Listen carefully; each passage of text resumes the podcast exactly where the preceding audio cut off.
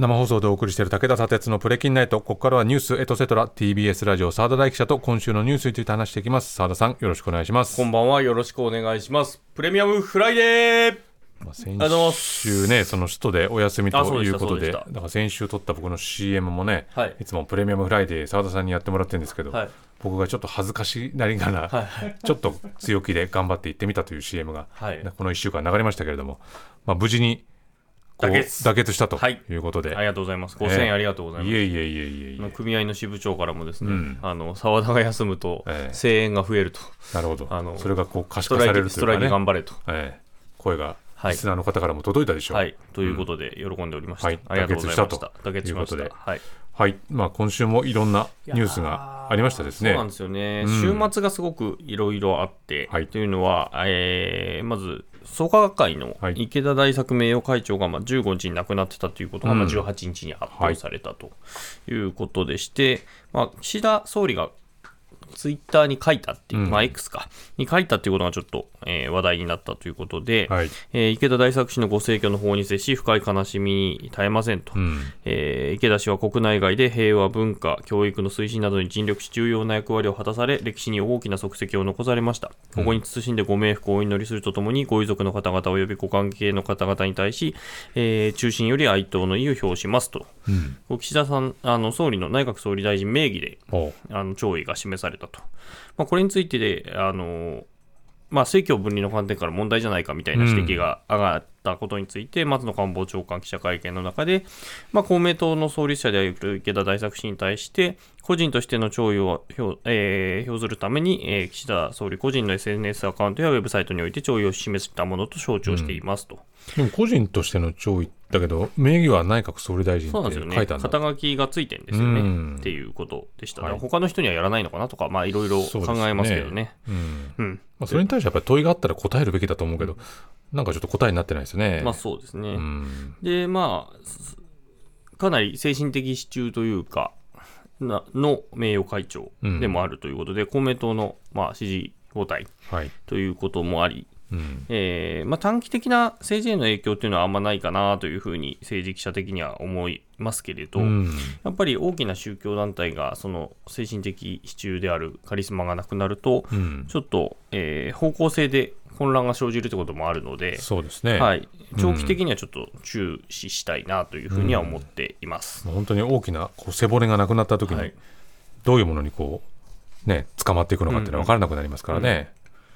特にまあね、政治とはいかなり密接なうん宗教団体なのでということですね。えーで、えー国会でございます。はいオールスター戦、ねはい、予算委員会が始まりました。うんあの、まあ、いろいろ、この間のうんネタというかですね、はいが溜まっているということで、うんえー行けるところまではい行きたいなというふうに思います。はい。あの、補正予算が出まして、予算委員会の実質的な質疑が火曜日から始まりました。はい。で、改めて予算委員会とは何ざと、うんなんじゃということなんですけど、あの、全閣僚が出席して、基本的には、あの、うん今やってるやつですね。はい。あの、与野党のスター議員が登場するうん。のが、まあ、予算委員会で、基本的に何を聞いてもいいとうん。いうことです。うん。まあ、予算委員会だから予算のことを聞けやっていう人がいますけど、うんまあ、それは国会について知らない人だと思っていただいて。すべて、予算はすべてのうん内閣のことにすべてに関わるので、うん。外交だろうが、はいスキャンダルだろうが、うん何を聞いてもいいとうんいうことでございます。でまずは、まあ、今回は補正予算ということなんで、経済対策についてなんですけれども、水曜日、立憲民主党の岡田幹事長なんですけど、来年政府が減税しますよとうんいうことを言ってますと、いうことについて、これ、選挙が近いんでばらまき的にやったというふうに国民は見透かしてるんじゃないですかと、うん。まあ、し支持率が低迷してますよねっていうのを触れた上で言った。問われますね、当然ね。で、これ、1年きりの減税で、それでデフレ脱却なんてできるんですかと。うん。岸田総理に迫ったんですね。そしたら岸田総理は、いや、来年は賃上げのまだ道半ばの時点。出た道半ば道半ば。うん。で、なので、減税で盛り上げることで、本格的な賃上げ、物価に負けない賃上げを実現して、そして経済の好循環、自律的な好循環、これを回復する流れを作っていきたいとうん。返したんですけれども、まあ、さらに岡田幹事長は、経済は生き物だと。うん。え減税を1年限りでやめるのかとまた迫ると。ほうほう。そうするとデフレの流れ、えーデフレ脱却の流れを止めてはならないので、一時的な措置とし一時的な措置としてうん。所所得税、住民税の定額減税を用意したと、うんちょっと苦しい答え。来年の道半ばっていうのは、決まってるわけですよね、うんうん来年の段階では道半道ばだ半ばですでもうその1回かどうかっていうふうに聞いたらいやいや、まあ、とりあえずとりあえず1回用意はしてると、はいうんで、まあ、これに対して岡田さんは、あの給付金の方が早いよと、はい。まあ、これはあの前日に泉代表も同じようなことを言ってて、まあ、これ、自身の党の政策につなげていくっていう、はいまあ、これ、うんテレビ中継入ってるんで、いや、うちだったらこんなの用意できてますよっていうのをアピールする場でもあると。うん。いうことですね。で、またあの水曜日なんですけれど、国民民主党の玉木代表が質疑に立ちました。で、玉木代表がまあずっとこだわっているのは、この燃料価格の高騰うんに関連して、えー私もある種政治的な、えー政治生命をかけていろんなことをやってますので、えー総理が本当にご決断いただけるのであれば、今回の補正予算賛成してもいいと思っていますと。うんでそれぐらい私かけてます。えー総理が来年の春以降、トリガーでやるんだということを今明言していただければ、えー我々としてもしっかり答えていきたいと思いますが、いかがですかと、まあ、トリガー条項の外していくっていう、はいはいはい。まあ、これずっと国民民主党が言い続けてい。る燃料対策としてやる、うん。いやあれあれ同じような議論ずっとありましたもんね、前は本予算の時に、はいはいはい。去年だったと思いますけど、うん。やって、えーその時はだから、それを条件にという形で、うん、えー一応、条件にと言いながら、結局それは実現されぬままそうかそうか。なんだけど予算には賛成するっていうことがありましたね。したね。はい。うん。でこれに対して岸田総理なんて言ったかっていうと、トリガー条項の凍結解除についても、与党と国民民主党の政策責任者の下で総合的に勘案して検討を進める、このことは有意義だと思っていますと。うん。おちょっと関心を示すというか、はい。で、これに対して玉木代表は、えー有意義な協議をしますと。決して無駄な協議はしませんけれども、やはり総理として総裁としてその先の大きな方向をご決断いただけないでしょうかと。もう一歩踏み出せと。言ったんだけれども、まあ、出口戦略を考える上で与党と国民民主党との間で検討したいと思いますと、うん。まあ、検討はしますというところまで来たと。うん。いうことで、この質疑が終わった本当に直後に、えー萩生田政調会長に対して、これ、自民、公明だけじゃなくて、国民民主党も入れて検討しましょうと。うん。いうことを指示して、今日、えーその政調会長同士でも早くも協議がスタートしたと。うん。いうことですね。で、まあそういうことがあったっていうこともあって、今日、えー衆議院で予算が通過をしたんですけれども、うん。まあ、そこで賛成にお回りました。結果的に賛成に回ったまあ、まだそのトリガー条項をやどうするかっていうのは決まってないんだけど、えまあ、とりあえず協議してくれたからなのか、まあ、賛成になったと。えうん。ちなみに、ちなみに。あのー本会議で結構経済対策について散々あのクレームを言っていた日本維新の会なんですけども、まあ、中に万博予算が含まれてるんでっていうことで賛成に嘘 回りました。やっぱり万博かっていう。うんまあ、そこはやっぱり協力してもらわないと、ちょっと立ち行かなくなるぞみたいな考えがまあそういうことあるんでしょうか。なんでしょうね。うんそして、えーこの間のまああと人事の問題っていうのがありますね。いはい適材適所問題です、いわゆる。うんあの副大臣、政務官3人が辞めるという異常事態で、うん。水曜日に質疑に立った立憲民主党の野田元総理、はいはいはい。はい、適材適所という言葉が残念ながらこれほど貶められた事態はないとうん。批判しまして、まあ、その上で、まあ、副大臣政務官はいいとして、ここに閣僚が並んでいると、うん。まあか、全閣僚出てますから。うん。で適材適所で選んだと思います。お。でも、半分がほぼ、えーほぼほぼお父さんの顔が浮かぶ。義理のお父さんの顔が浮かぶ。おじいちゃんの顔が浮かぶ人もいますと。うん世襲が多すぎるんじゃないかと思いますと。うんえー閣僚のほぼ半分、総理も含めて、総理も含めて、適材が世襲ばかりというのは私は異常な事態ではないかと思いますと確かに。指摘をしたとうんいうことですね。で例えば総理は3世ですよね。うんジュニアを、ジュニアに委ねると4世でしょうけど、ルパンだって3世までですよと。で歌舞伎役者じゃないんだからと、うん。まあ、いわゆる世襲批判をしたと、はい。まあまあ、事実上人材不足なんじゃないのと、うん。でこれに対して岸田総理は、まあ、世襲の問題というのは、まあ、あの国民が幅広く言うのがふさわしい人材を選べるこうした制度や仕組みを作っていく努力は絶えずこれからはもう行っていかなければいけないと、うん。まあ、理解を示しつつも、まあ、じゃあ具体的にどうすんだみたいなことは特に言わずとうん。いうことでした。まあ、野田さんは結構例え話好きですもんね、は昔からね、はい。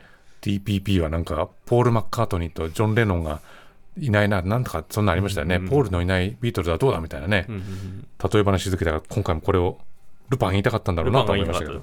うん。っていうことで。はい。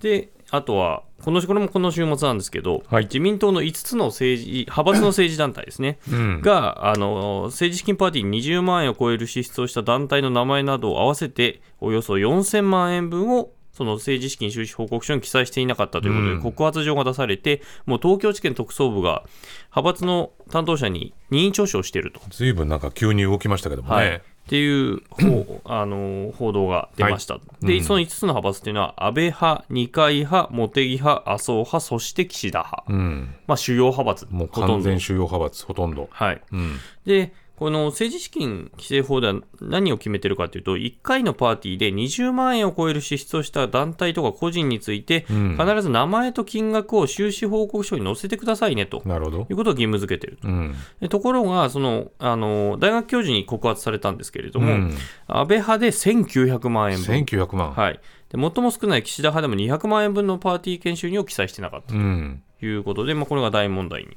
なりました。これどう考えても大きな問題ですね。はい、ということであの、予算委員会の中でも当然追及されて、うん。立憲民主火曜日なんですけども、立憲民主党の大西議員が追及すると、岸田総理は市民団体からこれは指摘した上で、あ指摘を受けた上で、こうした訂正をしました、もう訂正しましたよと。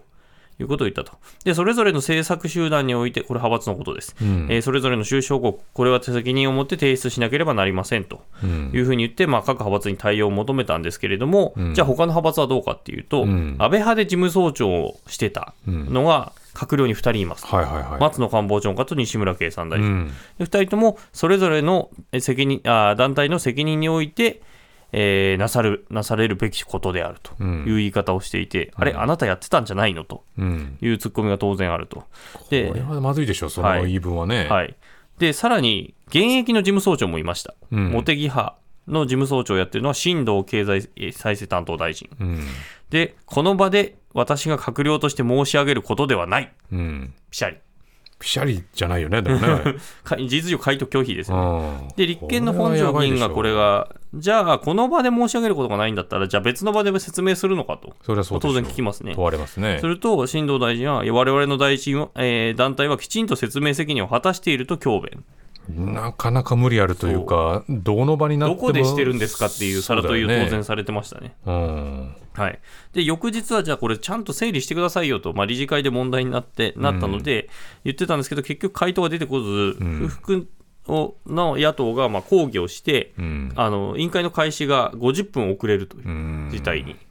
であの NHK の中継だと、ええ。質疑が止まったりすると小笠原の海の映像が流れるんですけど だからあの、X とかの隠語でええ国会を見てる人たちは、うん小笠原の海来たと来たと。いきなり来たっていきなり来たってね始まる前、始まっそうかそうか質疑始まらないうちに、もう小笠原の海の映像が流れる。途中じゃなくても、オープニングから小笠原だと。いきなり小笠原って。いやー、すごい。一応、あのね、岸田さんとかが座ってる映像は出てたんですけど、うんあれ、他の人いないぞみたいな。そしたら小笠原の海がしばらくお待ちくださいみたいな情けないね、本当に。っていうことでした。はい。で最終的にはもう、その委員会の頭で、岸田総理が、まあ、党としても国民から疑念を持たれないようにしなければならないということで、うん。幹事長に各派閥に説明するよう指示したとうん。いうことを言って、まあ、そこから質疑が始まったと。うん。で、その日のうちに、まあ、各派閥は、あの、収支報告書の訂正を発表したんですけれども、まあ、これ、知見がもう聴取してるし、はい。額が多いと。で、さらになんですけど、今日発表された新たな収支報告書の中では、もう、これ、朝日新聞が報じたとこなんですけど、安倍派、二階派、麻生派でもう収入の不記載があったと。うん NHK もいくつかの派閥でもう出てるといううん。のも報じていまして、これまだまだ終わらないと。訂正しましたよだけじゃ終わらない終ってことわらないですね。ということですね。はい。はい。で、まあ、他にもいくつか、えーまあ、興味深いというか、我々の生活にも関わる質疑、公明あの火曜日、公明党の中野議員なんですけれども、はい来年度から児童手当が拡充されるんですけど、うん。あの1番目のあ子供が卒業すると、あの高校卒業すると、3番目の子供は第三子として扱われないという問題があって、これ、はい第三子になると、うん額が増えてくるんですね。うんでそれについて質問すると、あのーこれ結構問題で、3番目の子供なんだけれども、2番目扱いになっちゃうみたいな。うん、もうが問題になってた一番目卒業したから大人でしょうっていうことになる。だから二人じ子供は2人じゃんみたいなことを言われちゃう、それはおかしいじゃないかと。そりゃそうだ。い。うことで、岸田総理はこれ、カウント方法を見直して、月3万円支給できる第三子の範囲を広げていきたいと、だから見直しますよと。うん。いうことをまあ明言した、これ結構は大きなことですよね。確かに。はい、うん。あとは水曜日なんですけれども、あの日本維新の会の三木議員はいという議員が、あの岸田総理にももう憲法改正を求めていったんですね、で積極的に求めてるわけだ。そう。任期中にもうやるってあなた言ってましたよね、はいはいはい。そのためにはもうもう動かないと間に合わないですよと。うん。いう話をする中で、あの参議院が、ん。あの熱量が足らないんじゃないかという話をしてて、もう憲法審査会が全く合区の話をしたりとか、まあ、そういった形で、この人は緊急事態条項とかいろいろやりたいのに、うん。なかなか進まんと、うん。これ、参議院の熱量も上げてほしいと。うんで合わせていただいて憲法改正に向向けて進んでいただきたいっていう言い方をしてて、これなんかおかしくないですか？これ。これは私はちょっとおかしいと思ってて、あのこれ、二院制なので、ええ。衆議院と参議院はそれぞれ別なものとして存在しているうん。はずなんですよ。あっちの体温に合わせてくださいよ、はい。それは違いますよね、でそうじゃなきゃカーボンコピーって言われるわけで、うん。これ、基本的に異なるハウス、ハウスっていうのはまあ院のことなんですけど、だからうん。衆議院の人は参議院のことを基本言及しないっていうのがまあ暗黙のルールなんですよね。はいはいはい。でそれを理解してない発言だなというふうに思ってて、あの片山虎之助さんっていう元維新の、まあ、はい代表も務められた方、あの人が現職だったら本当怒られてると思うんですけど、うん。はい、参議院を愛する私はもう特に激おこでした。激横でございますよ。澤田さんありがとうございはい、ました、失礼しました。こ。の後放送終了後にはプレキンナイトの公式 YouTube でアフタートークの配信もあります。そこでも澤田さんとニュースについて話しますのでラジオ同期の方もぜひ終了後 YouTube ご覧になってください。以上ニュースエトセトラでした